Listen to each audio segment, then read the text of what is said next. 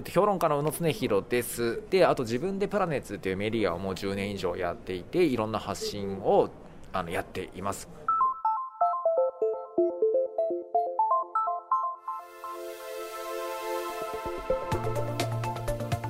未来授業今週も引き続きこの10年に生まれた東北発のアイディアを映し出し次の10年をみんなで考えるためのプロジェクト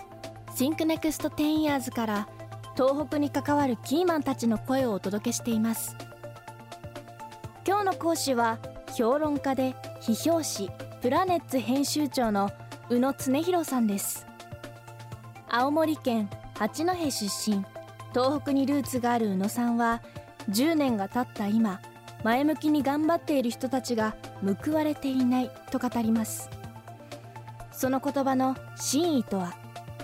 宇野さんが思い描く次なる10年のアイディアとは？宇野恒弘さんの未来授業1時間目。テーマはパラシュート効果から陣地戦へ。僕はあの当時もすでにメディアで活動していて震災が起きた時にね東京のジャーナリストとか言論人って何考えてたかっていうとこれを機会になり上がろうなんですよね。どんなことをツイートしたら自分のフォロワーが増えて自分の読者が増えるかとかそんなことばっかり考えていたんですよだからなんかこう震災みたいなものも評価経済的に勝っていくためのゲームとして捉えてしまうっていうでしかもみんなそうしてるんだからそれが当たり前だろうっていうその東京のメディアの空気みたいなものが僕は本当に嫌だったっていうのを覚えてるしなんかその気持ちって今10年経った今もね持ち続けてますよね。一方でその東北の中に入ってみると震災直後とかでも、まあ、今もそうですけど中で動いてる人たちってすごくパワーがあったり、うん、今までなかったことを始めたり新しいことが進んでたりっていう部分もあると思うんですけどその宇野さんから見て今の東北ですね。今の東北ってどう映ってます、そうですね、まあ、あの去年の秋かな。あのちょうど10年ぶりぐらいになんかあの福島と宮城を回る機会があったんですよね。であのまあ福島と宮城でだいぶね一言で復興って言ってもなんかあの放射能汚染からの復興なのか津波からの復興なのかでだいぶ違うんですがまあ一言で言うと地獄でしたね。地獄ですよ。何が地獄かっていうとあのやっぱ前向きに頑張ってる人たちが十分に報われてない。あのやっぱそれが地獄だと思いました。で例えばねちょっと女川に行ったんですけど女川っても本当にひどい被害を受けたところで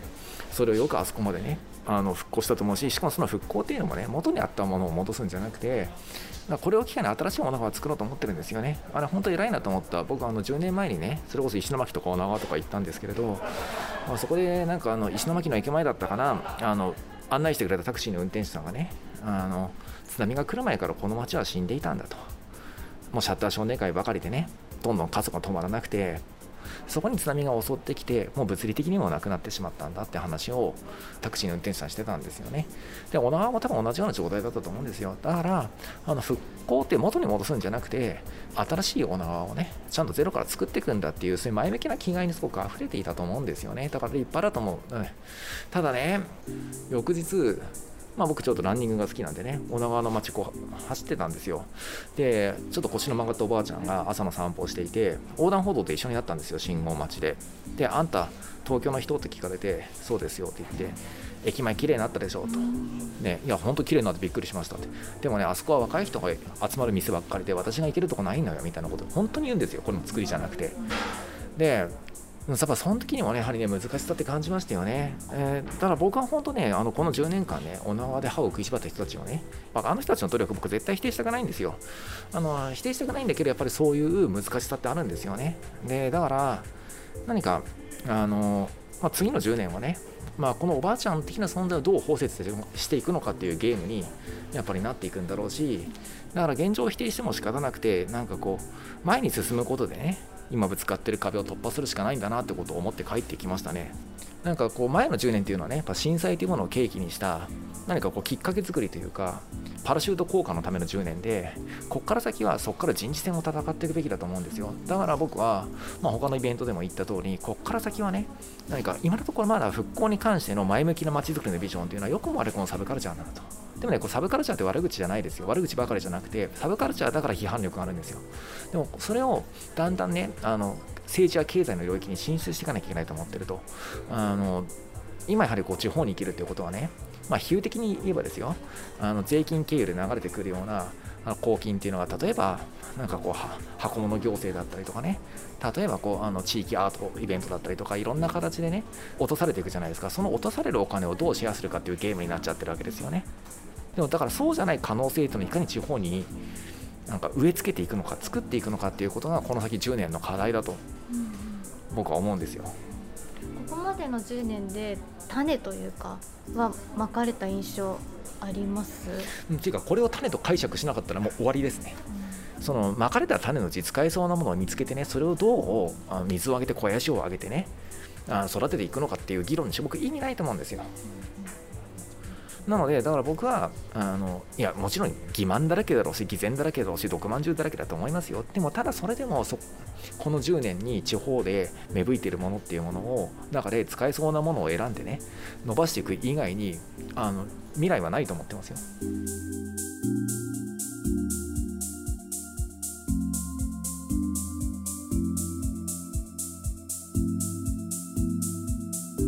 未来授業今日の講師は評論家の宇野常寛さん。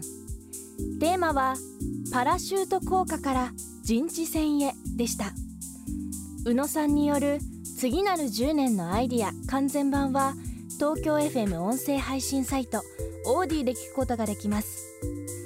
復興 Bar Radio Think Next 10 years でお楽しみください。明日も宇野恒弘さんの授業をお送りします。